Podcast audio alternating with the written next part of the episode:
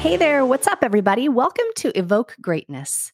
This podcast was created for those of you who, like me, are driven by their curious nature and fascination with the champion mindset. If you have an insatiable hunger for growth and knowledge, or maybe you're just curious on how some of the most successful people have navigated their journey, we share the ups and the downs, the highs and the lows, and all the lessons learned along the way. It doesn't matter what chapter you are on in your story. Maybe you're just getting started, or heck, maybe you're halfway through. What I know is where intention goes, energy flows. It's my most sincere hope that you will hear something in one or maybe many of these episodes that resonates with you and reminds you that you are not in this alone. As we venture into year two, I hope that you find a sense of connection and community when you're here, because we all deserve a place where we belong. My name is Sonnie, and I am so glad you're here. If you're new, there's a few things you want to know about me. I am a huge book nerd and a wee bit of a control enthusiast with an obsession for motivational coffee cups. I believe that a rising tide raises all ships, and I invite you along in this journey to evoke greatness. Support for the Evoke Greatness podcast is brought to you by BlendJet. Anyone who knows me knows that I do not travel without my portable blender. I have morning green smoothies every single day. BlendJet 2 is portable, lightweight, and slips right in my bag or purse. You can blend a smoothie at work, a protein shake at the gym, or even a margarita at the beach. It's small enough to fit in a cup holder, but powerful enough to blast through tough ingredients like ice and frozen fruit with ease. BlendJet 2 is whisper quiet, so when you're making your morning smoothie, you don't have to wake up the whole house. This thing lasts for 15 plus blends and recharges quickly via USB C. Best of all, BlendJet 2 cleans itself. You literally just blend water with a drop of soap and you're good to go. It cleans the whole thing out. So, what are you waiting for? Go to blendjet.com and grab yours today. Be sure to use the promo code SONNIE12 to get 12% off your order and free two day shipping. No other portable blender on the market comes close to the quality, power, and innovation of the BlendJet 2. They guarantee it or your money back. Blend anytime, anywhere with BlendJet 2 portable blender. Go to blendjet.com and use the code SONNIE12, S O N N I E 12, to get 12% off your order and free two day shipping.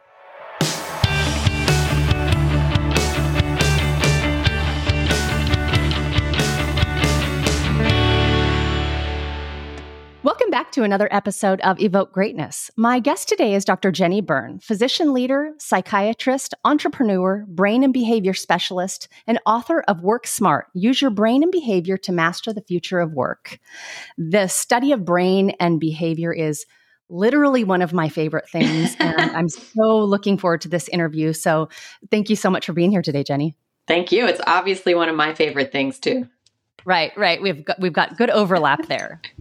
well, in seeing and reading about all that you've done, I would really love to know. I, I always like to kind of go back to that origination place, but what brought you to the latest evolution of where you are today? Oh gosh, I've had so many twists and turns on the path, and I know there's more, I'm sure, on the horizon. But I think the short term twist was like many people, many of your listeners, I'm sure, when the pandemic hit and I was in a big corporate healthcare job, a national mm-hmm. C suite corporate job. Pandemic hit.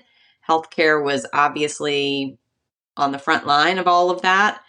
And things changed fast and kind of figuring out what I wanted to be when I grew up, as I say, which never really stops, I've learned.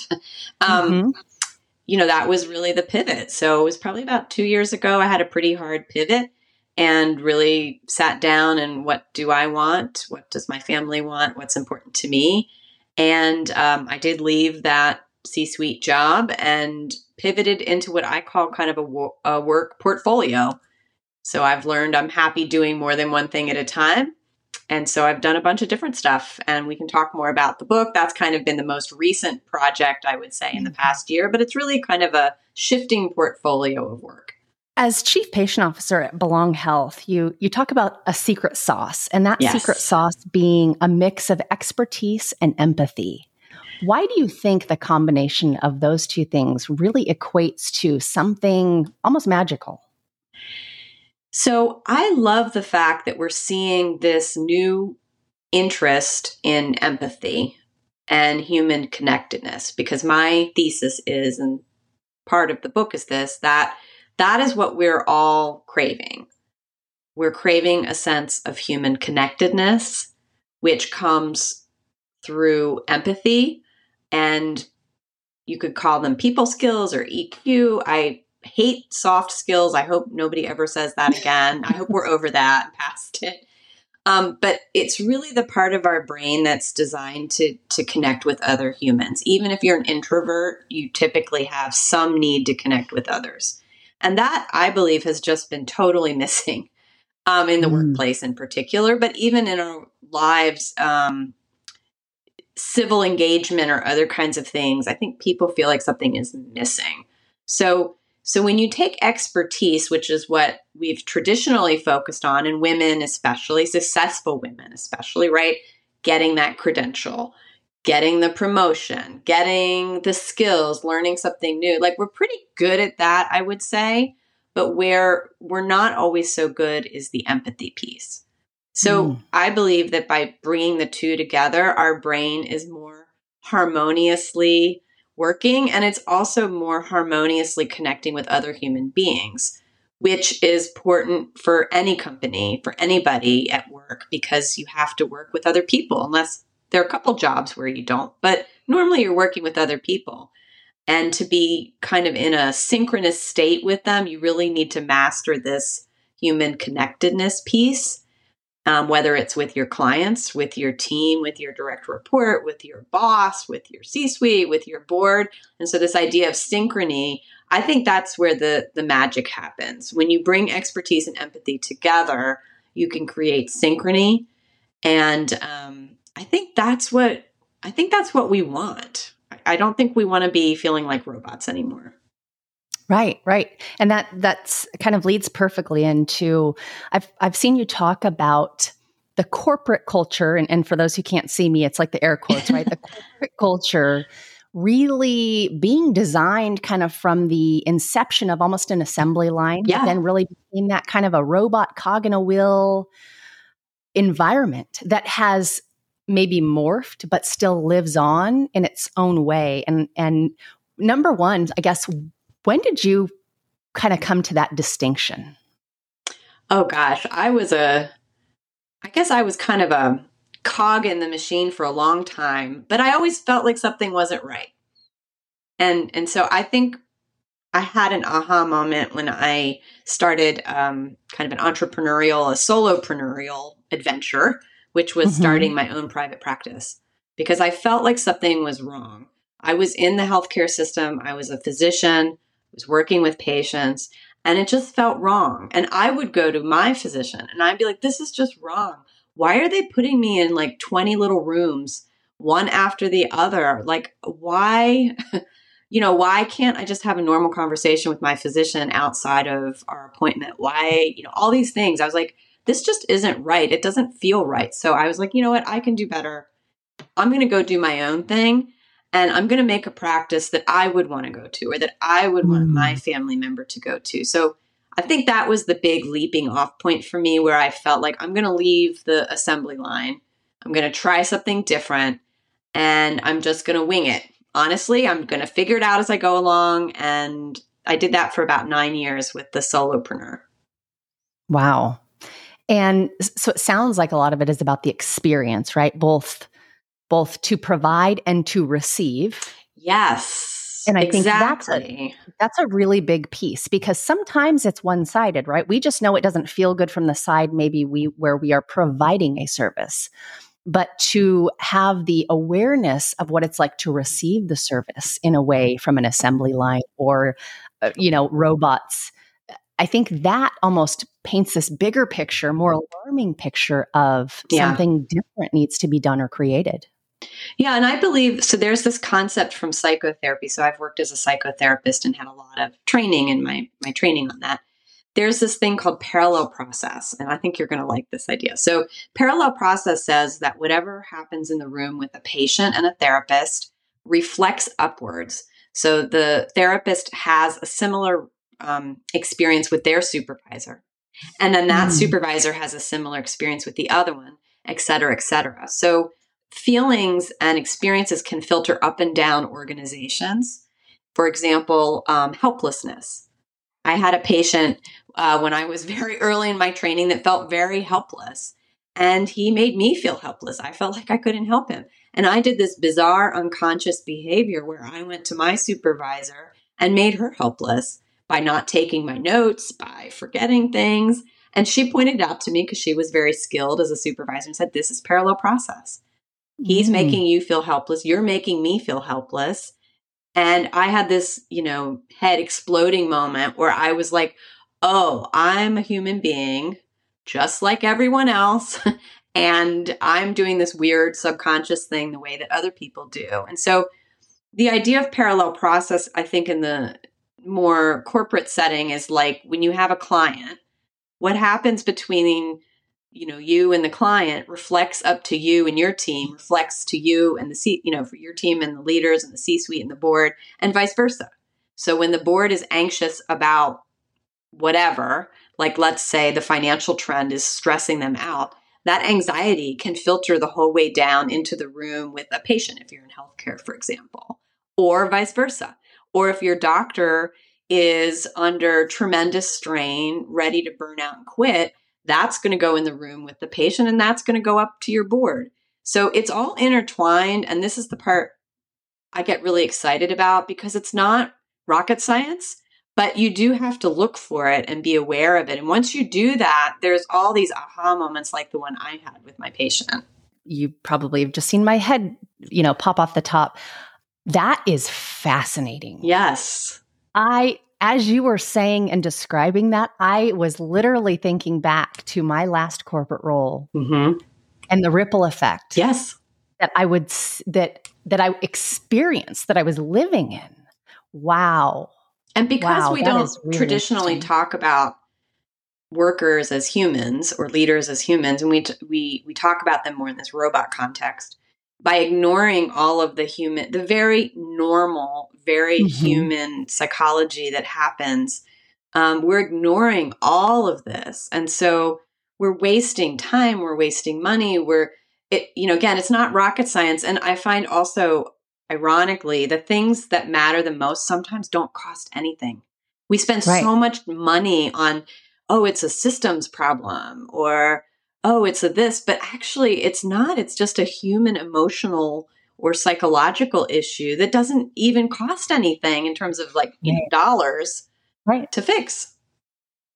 Mm, that is really interesting. Well, we're in a time where both of us being in chief, we yeah. hear uh, we hear a lot of really powerful female voices, mm-hmm. and we're exposed to a lot of that by way of that network. And what we've been hearing a lot about for gosh, almost the last year is women within the C suite, within yeah. these corporate or executive roles are saying, I can't take this anymore. Or they're yeah. finally, they're finally raising their hands up in the air because they're at a place of almost desperation.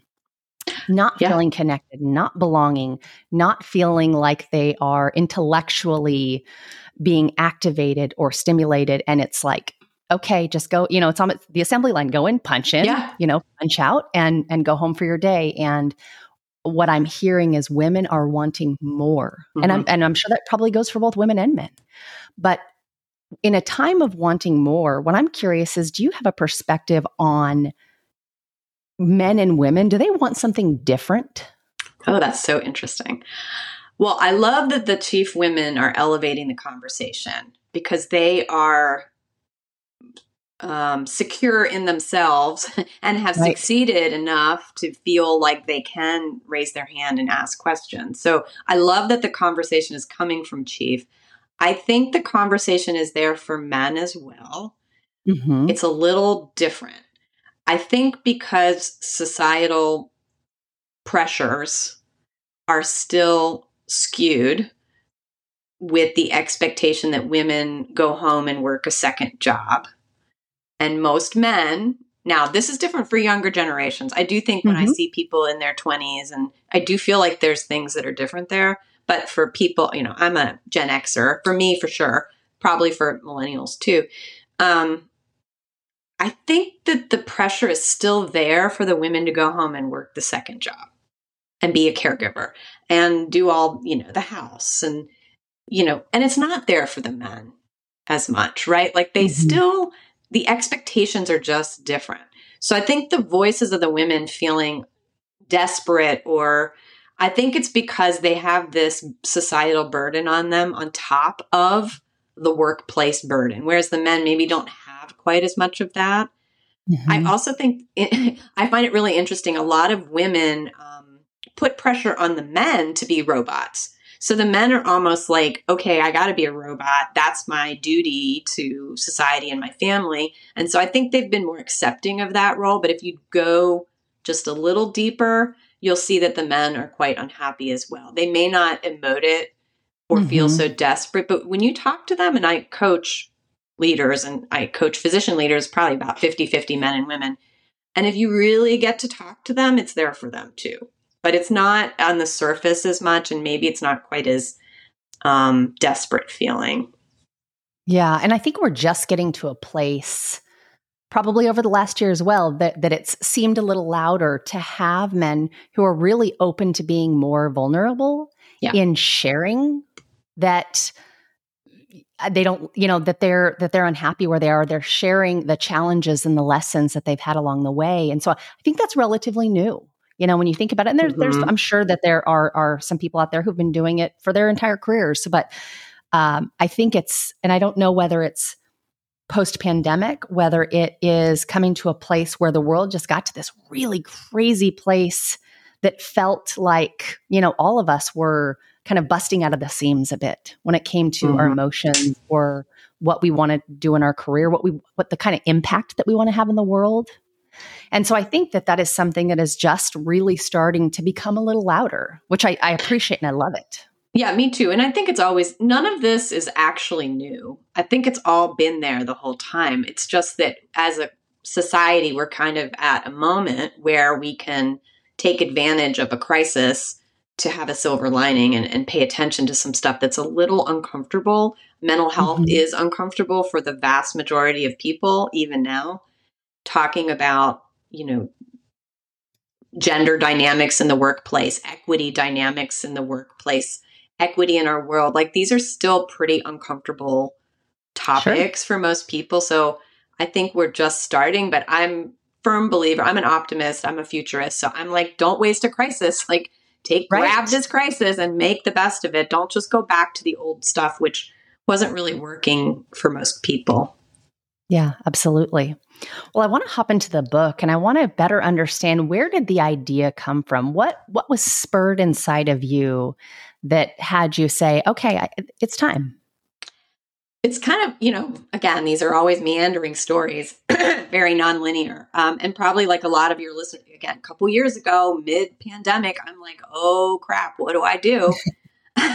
and I, you know, was in Chief and I was like, maybe Chief will help. And they did have some resources. But in general, I felt like there when I tried to figure out what to do as a leader, there wasn't much there. Like I didn't find what was out there very helpful.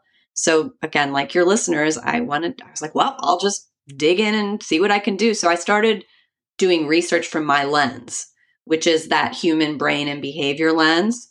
So I started reading, you know, brain research, psychology research. I started pulling in stuff I knew from my experience in therapy and psychiatry and um, so it was really just at first me trying to figure it out like everybody else. And then somebody came to me, somebody who was actually my coach, and she said, Jennie, there's this program where you can write a book in under a year. And I always said you should write a book, and I think you should do it. And I was thinking to myself, like, oh, you know, it's a very serious decision to write a book. I should really think about this. And then 30 seconds later, I was like, yes, I'll do it. so it was like one of those gut moments where you, I could very easily have talked myself out of it, yeah. but I kind of went with my gut. And, um, and then as I was writing, at first I was like, well, I'm just writing this kind of for myself and, you know, learn about writing. And, but then I started talking to people and interviewing people and I got more passionate and angry and I had all my friends who, again, you know, in their 40s, typically, maybe mm-hmm. 50s even, who were like, well, I don't know. I guess we'll just go back to our office. And I was like, why would you go back to your, like, you hated it there. You right. complained to me about it every day. And then you're just going to go back. Like, why would you do that? And then I got kind of angry at people and I'd be like, you don't have to do that. Like, don't don't go mess it up for your whole team. Like, you know, spend a little effort and time. And so I think it was the the passion and some some kind of the anger that actually helped me get across the finish line. And now it's more the excitement. I really have ideas that I just I really think they can help people. I tried to be very pragmatic with like the application of the ideas. And so I'm really just excited that people can quickly get the ideas and use them in a way that can make a difference. What are some of the biggest insights or uh, light bulbs that you hope someone garners out of reading your book? Oh, gosh, so many. I think, first of all, I want people to understand where their assumptions about the workplace came from. So you mentioned like the factory model. I want people mm-hmm. to understand that our traditional office image with all the cubicles and so forth and so on, like that came off of a factory floor model that evolved in post war America because it was highly successful. Uh, actually came from Henry Ford, who took the ideas of someone named Robert Taylor. So, so this is really deeply ingrained in us. Like we think it's always been like that and it always has to be like that, but it's really just a historical context for where it came from. So I, I want people to understand that, that the traditional office is really built off of a factory floor where humans were part of an assembly line. And that's why it feels like we're part of an assembly line because that's where it came from. So I think understanding that assumption and then, you know, looking back at things series like The Office or the movie Office Space, which was a while ago, pre-pandemic, yeah. you know, we all laughed at that and we're like, "Oh, it's so ridiculous." So we we knew it was ridiculous even before the pandemic, but the assumption was so deep that we didn't do anything. So I think that's that's the first takeaway I really want people to understand is like it's an assumption and, and it has a history behind it. Um, another big insight that I gained that I would want people to take away is that um, empathy has a ceiling. So you hear in the leadership literature about empathy and how we want to grow empathy in leaders, right? But they don't talk about the reality of empathy, which is that it's limited. Some people mm. may have more than others just by their own temperament, but it has a limit. And as a therapist, you know, I trained in this. We trained to manage our empathy tank. and I've blown it. There's been times in my career where I've, uh, especially when I had a private practice, I started seeing too many people a day and my empathy ran out. And that poor patient at the end of the day got a really low empathy version of me. And I'm sure it really mm-hmm. stunk for them. Right. And it's same at work as a leader. You know, if you use up all your empathy and then you got a three o'clock or whatever, you know, your yeah. tank might be low.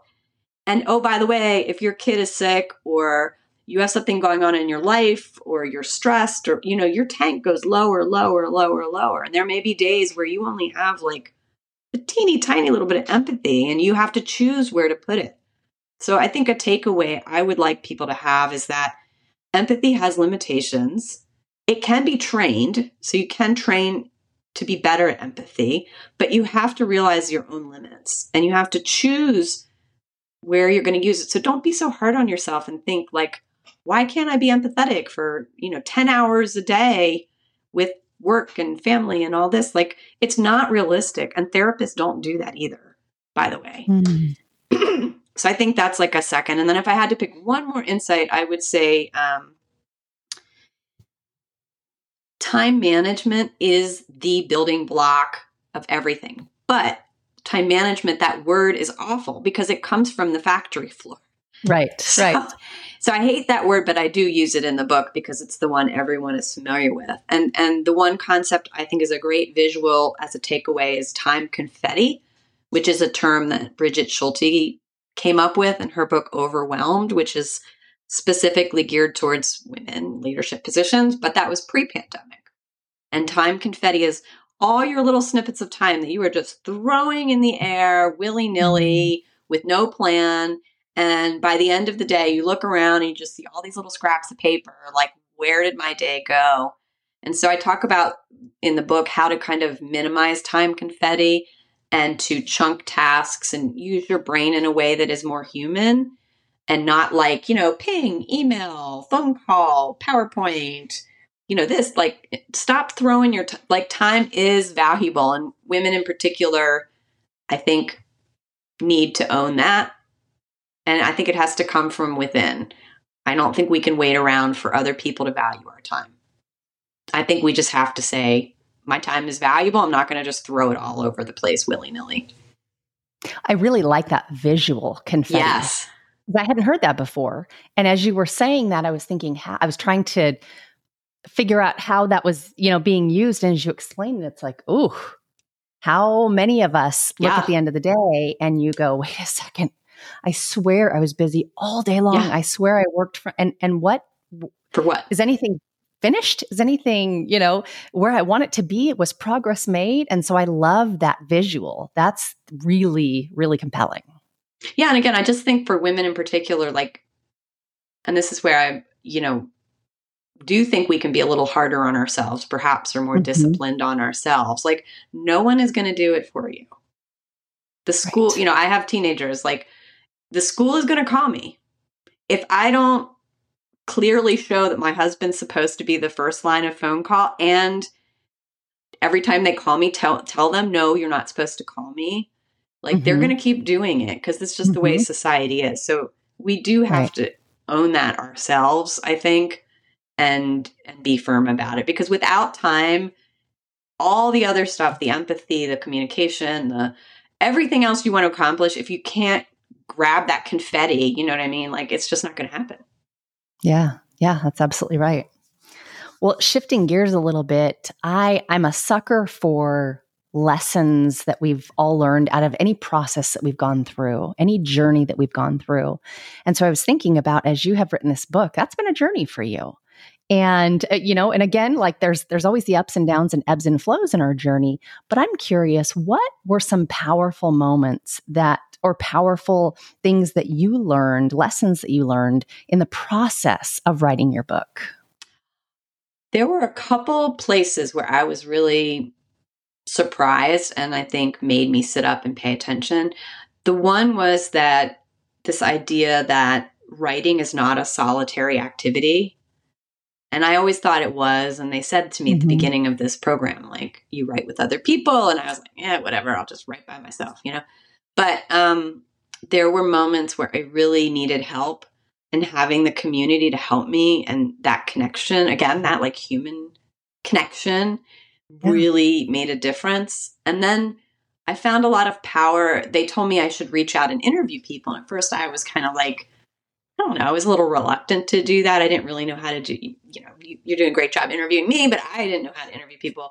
Um, and so that was a little uncomfortable for me at first. But then when I interviewed people, I just learned so much. And yeah. it took the book in different directions and gave me that passion. And um, I had one interview with actually one of my editors in the book, who's a young woman who's disabled and she has cerebral palsy and epilepsy. And so for her to get to an office, like a traditional office, is like a three hour ordeal every day. Wow. And she's like, you know, the disabled community has been screaming for years that we don't need to come to a traditional office every day to be of high value. And nobody right. was listen well very few people were listening to them. And right. so that when she told me about her experience that really made it real for me in a different way. Um so that was powerful. And and then even i'll just say even last week i had a low moment. It's a lot of ups and downs. I had a low moment because i had just put so much work into this and um you know the ebook finally had landed and and i had this creative emptiness feeling which i think is a very mm. normal part of creating right? When your creation is kind of out there. And i got a text from someone kind of out of the blue a colleague who said you know i read i got your book because i wanted to help you and i think you're nice and blah blah blah but i didn't think it was he didn't say exactly this way i didn't think it was going to be any good. But he's like you know but and and i started reading and he's like oh my god this idea is great. And he described something that really mattered to him. And so every time I get that kind of feedback from someone, yeah. whether it's a colleague or a, a stranger is even better. If a stranger says something that resonated with them, like, I think it surprised me how much that matters. Like those little comments, mm-hmm. somebody writes you a review or someone says something or a LinkedIn post or Those things Yeah. really, so anyone listening out there, not just for me, but if you have other authors that you like, just drop them a line and say thank you. It like, I can't tell you how much that really matters. Yeah. And and being someone who really understands how the brain works and the behavior associated with it. When people get to those low moments because we all do. Yeah. That's a part of life. Yeah. What guidance would you have in in making their way out of that low moment?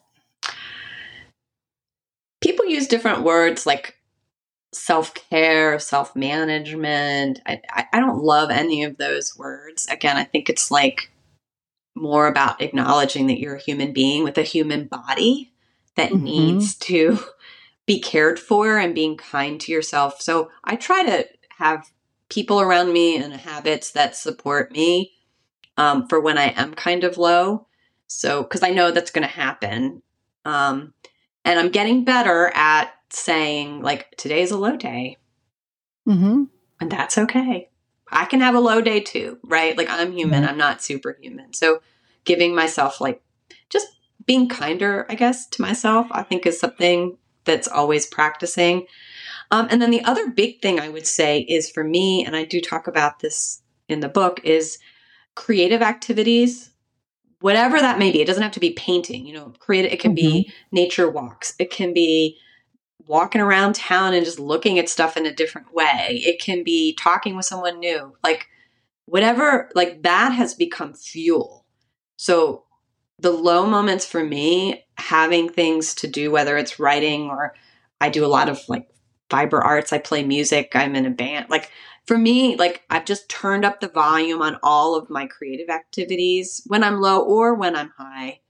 Mm-hmm. And that really helps me get through. I think if I didn't have those things, and there's been times in my corporate life where I didn't do those things, and I had an emptiness in me that that that wasn't there. But I didn't, you know, in hindsight, I can see that. At the time, I didn't really see it. Right. Right. Yeah. And you talk about one of those creative things was actually was something that I actually saw, which is you play electric bass in a rock band. that is my so this is where I, I wrote about in the book, but you know, I was a musician when I was a teenager and I was mm-hmm. really into it. I went to college as a performance major and nobody knew this about me. And I shared it. There was some icebreaker thing. I don't know. During the pandemic, something happened. And I shared it and people were like, What? I didn't know that about you.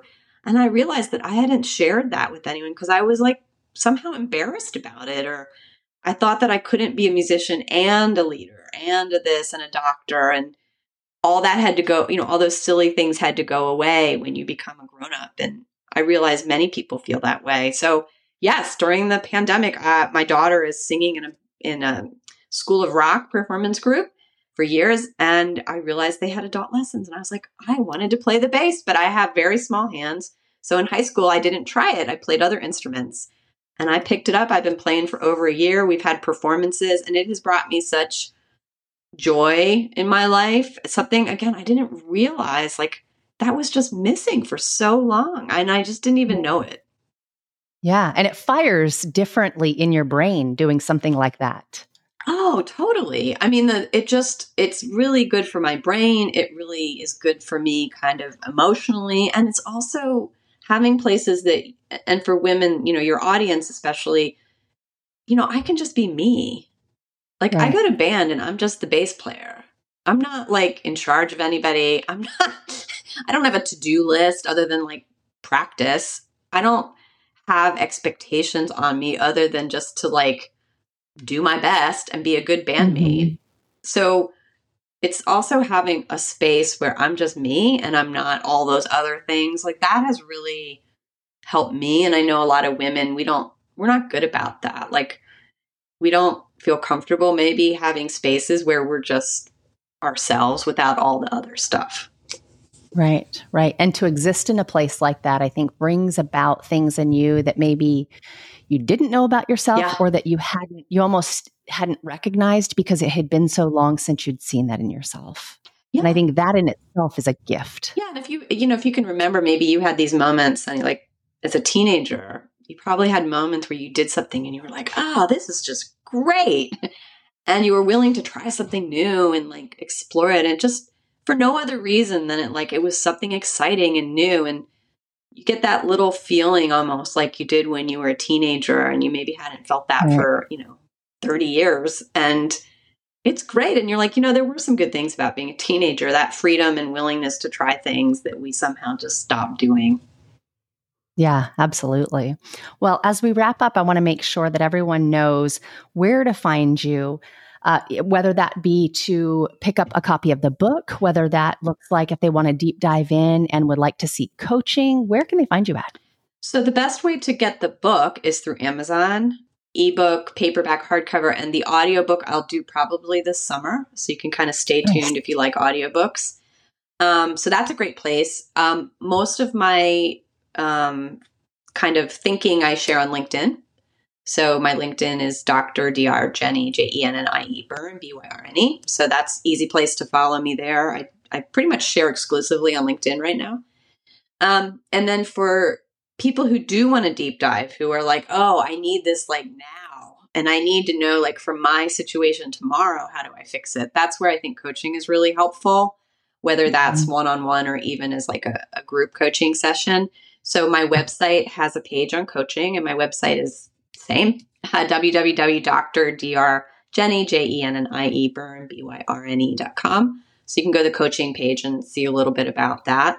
Um, and then finally, if the book is something you want to bring to your whole team, or, you know, I can do, my publisher lets me do book bundles or book clubs or stuff like that. So if you think it would be something you really want to share with a lot of people, um, you know, just reach out to me and I can probably figure a good way to get you a bunch of copies. Awesome. Well, the book is Work Smart Use Your Brain and Behavior to Master the Future of Work. That will be available on Amazon next week. And so make sure to pick up a copy. Jennie, thank you so much for joining me today. Yeah, thank you for having me. I know you love brain and behavior too. So it was a great conversation. Support for the Evoke Greatness podcast is brought to you by Manscaped the best in grooming. Breaking news our friends at Manscaped are now selling beard products just in time for Valentine's Day. That's right, the leader in men's below the waist grooming are once again revolutionizing the men's hygiene game with the new Beard Hedger Pro Kit. Look, nobody likes a weird beard, so say goodbye to all your stubble trouble and tame his mane this Valentine's Day. Save 20% off and free shipping by going to manscaped.com and using the code SONNIE20. The Beard Hedger Pro Kit is the ultimate Valentine's Day gift because you'll also be happy with this gift. It all starts with the Beard Hedger. This electric beard hair trimmer is a premium beard sculpting machine. It's got a cordless trimmer with a rotary wheel and 20 hair cutting lengths, all with one guard. So no more messy drawers full of extra add ons. Plus, waterproof, so he can shave in the shower to avoid all that hair in the sink or bathroom floor. The titanium coated T blade is tough on hair but smooth on his face, leading to single stroke efficiency. The Beard Hedger Pro Kit doesn't end there, though. They have created four dermatologist tested formulations for post trim hygiene. There's the beard shampoo and conditioner. You need to remember your man's hair is different. Beard hair is more coarse and easier to damage than the hair on his head. That's why the kit has made shampoo and conditioner specially designed to reduce ingrown hairs, replace natural oils, and promote beard health. Next, the kit has Manscaped's beard oil. No one wants a guy whose beard is brittle and dry. The oil relieves dryness both on the beard and the skin beneath, while adding a little shimmer and shine, making him look extra fine. Cap off the kit with the Beard Balm, a pomade that shapes, styles, moisturizes, and tames for a sculpted look. The Beard Hedger Pro Kit also comes with three free gifts a beard brush, comb, and scissors to ensure he has all the tools he needs for a perfect beard. You're going to love it, and he's going to love it. So get 20% off and free shipping with the code SONNIE20 at manscaped.com. That's 20% off with free shipping at manscaped.com and use the code SONNIE20. S O N N I E 20. Manscaped Beard Hedger. One stroke, one guard, 20 lengths. Thank you so much for listening and for being here on this journey with me. I hope you'll stick around. If you liked this episode, it would mean the world for me if you would rate and review the podcast or share it with someone you know may need to hear this message. I love to hear from you all and want you to know that you can leave me a voicemail directly. If you go to my website, evokegreatness.com, and go to the Contact Me tab, you'll just hit the big old orange button and record your message. I love the feedback and comments that I've been getting, so please keep them coming. I'll leave you with the wise words of author Robin Sharma. Greatness comes by doing a few small and smart things each and every day. It comes from taking little steps consistently. It comes from making a few small chips against everything in your professional and personal life that is ordinary, so that a day eventually arrives when all that's left is the extraordinary.